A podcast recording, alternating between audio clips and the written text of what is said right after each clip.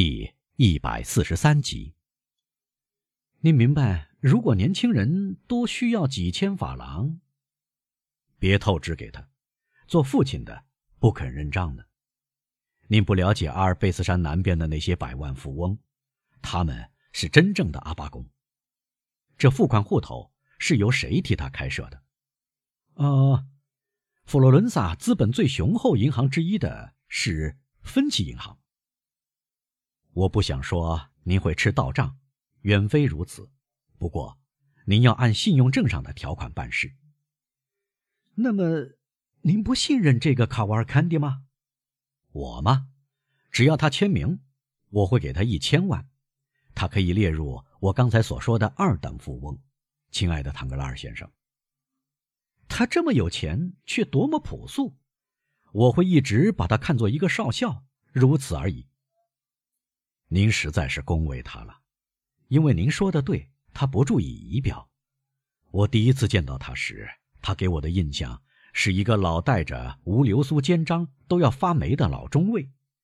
但所有的意大利人莫不如此，当他们不像东方朝拜出生耶稣的三博士那样光闪闪时，就酷似年老的犹太人。年轻人要好一点，唐格拉尔说：“是的。”也许有点胆怯，总之，我觉得他穿戴体面，我倒为他担心。为什么？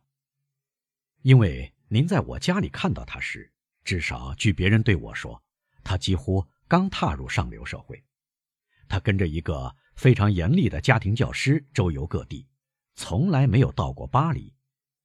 所有这些意大利贵族都习惯在同一阶层之间通婚，是吗？唐格拉尔不经意地问：“他们喜欢结门当户对的亲家？”“不错，他们往往这样做。但卡瓦尔坎迪是个怪人，他的行动与众不同。别人不能排除我这个想法。他送儿子到法国来，是想娶一个媳妇儿。您相信是这样？”“我十拿九稳。”“您听人提起过他的财产吗？”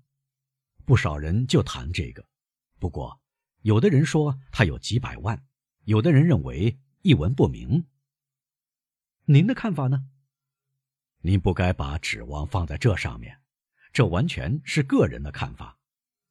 但毕竟，我的看法是，所有这些年老的城市最高行政官，所有这些古代的雇佣兵队长，因为卡瓦尔坎蒂一类的人都统帅过军队，治理过外省。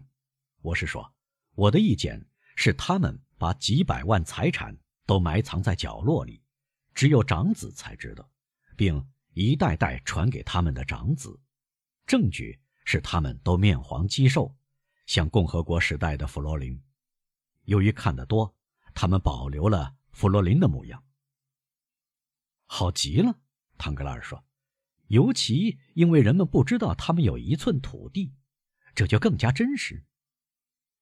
至少土地很少，我呢，我知道卡瓦尔坎迪只有卢卡一处大宅。哈，他有一个大宅，唐格拉尔笑着说：“这已经算件财产了。”是的，他还把大宅租给了财政大臣，而他住在一间小房子里。哈，我已经告诉过你，我相信这是个吝啬的老头。得了，得了。您不要吹捧他，听着，我不太认识他，我想平生只见过他三次，我所知道的都是布佐尼神父和他本人告诉我的。今天上午，他对我谈起关于他儿子的计划，并向我透露，由于不愿看到巨大的资产在意大利沉睡，意大利是个死气沉沉的地方，他想到一个方法，要么在法国，要么在英国。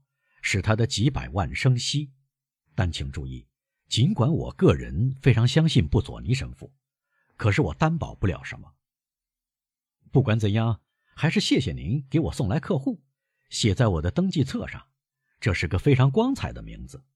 我向出纳解释卡瓦尔坎蒂家是什么人，他感到非常自豪。哦，对了，这只是关于那个观光者的普通细节。当这种人给儿子娶亲时。会给儿子财产吗？哦吼，我的天，这要看情况。我认识一个意大利亲王，富得像座金矿，是托斯卡纳最显赫的家族之一。他的几个儿子按他的愿望娶亲时，他给了他们几百万；而一旦他们不顾他的意愿娶亲，他便仅仅给他们三十埃居一个月。假设安德烈亚按照他父亲的意见娶亲，他父亲便会给他一百万、二百万、三百万。比如，这是同银行家的女儿结婚，或许他父亲可以在亲家的银行里得到点好处。除此之外，还可以假设，他的儿媳不中他的意，那就再见。卡瓦尔坎蒂老爹把手按在保险箱的钥匙上，在锁孔里转上两圈，那么安德烈亚先生便只能像巴黎人家的浪荡子，靠在玩纸牌和投骰子中作弊来过活了。这个小伙子会找到一个巴伐利亚的公主或秘鲁公主，他要的是帽形王冠。波托西横穿而过的埃尔多拉多，不，阿尔卑斯山那边的所有大贵族往往娶上平民女子，他们像丘比特，喜欢打乱门第。嚯，您难道想跟安德烈亚结亲，亲爱的唐格拉尔先生？所以您向我提了这么多问题。真的，唐格拉尔说：“我看这件投机生意倒不坏。”我是一个投机家。我猜想，不是拿唐格拉尔小姐来投机吧？您不想让阿尔贝去掐死可怜的安德利亚吧？阿尔贝，唐格拉尔耸耸肩说：“哈，是的，他不在乎这样。我想，他跟您的女儿订了婚。德莫尔塞夫先生和我，我们有时谈起这门婚姻。”但德莫尔塞夫夫人和阿尔贝，您不是对我说他不般配吧？嚯 嚯，我觉得唐格拉尔小姐胜过德莫尔塞夫先生。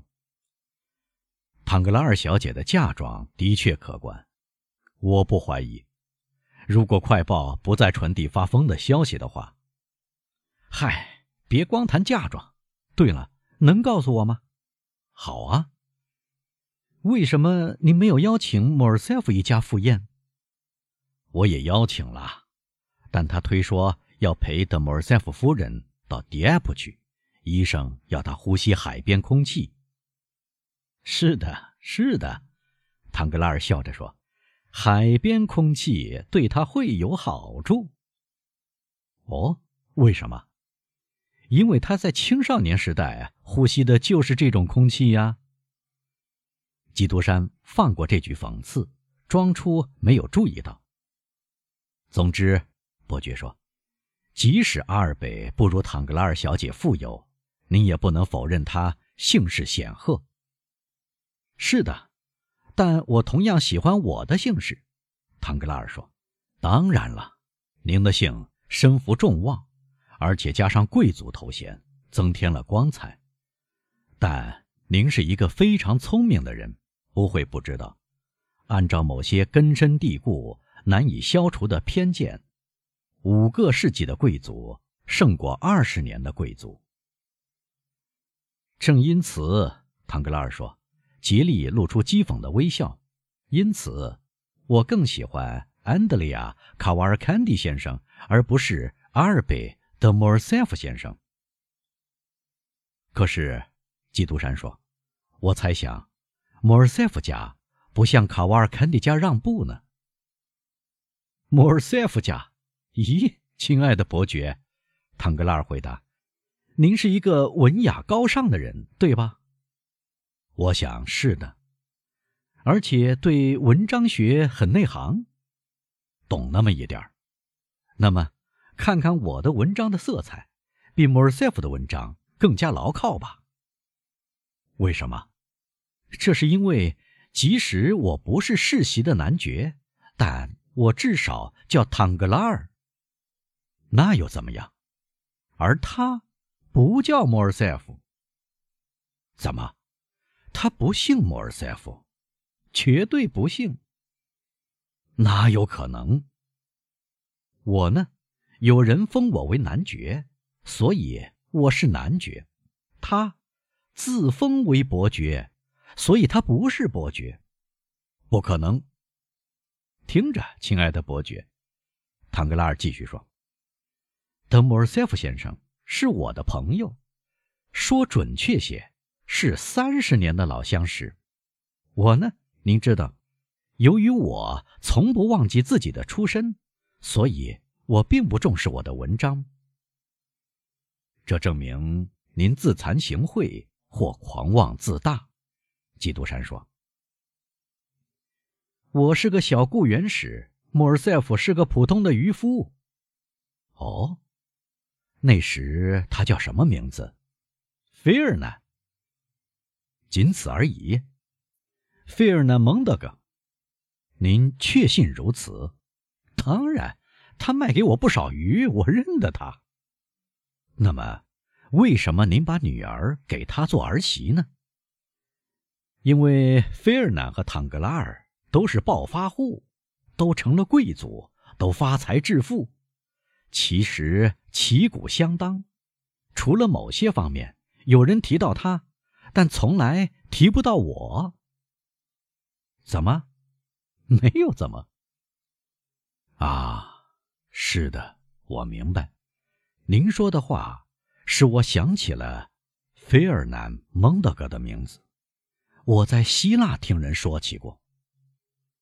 关于阿里帕夏的事，不错，这是个谜。唐格拉尔说：“不瞒您说，我愿出重价发现真相。如果您渴望知道，这并不困难。怎么说呢？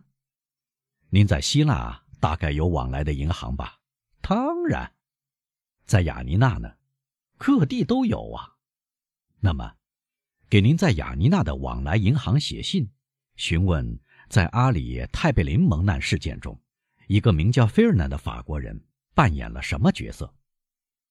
您说的对，唐格拉尔大声说，猛地站起来：“我今天就写信。”写吧，我马上写。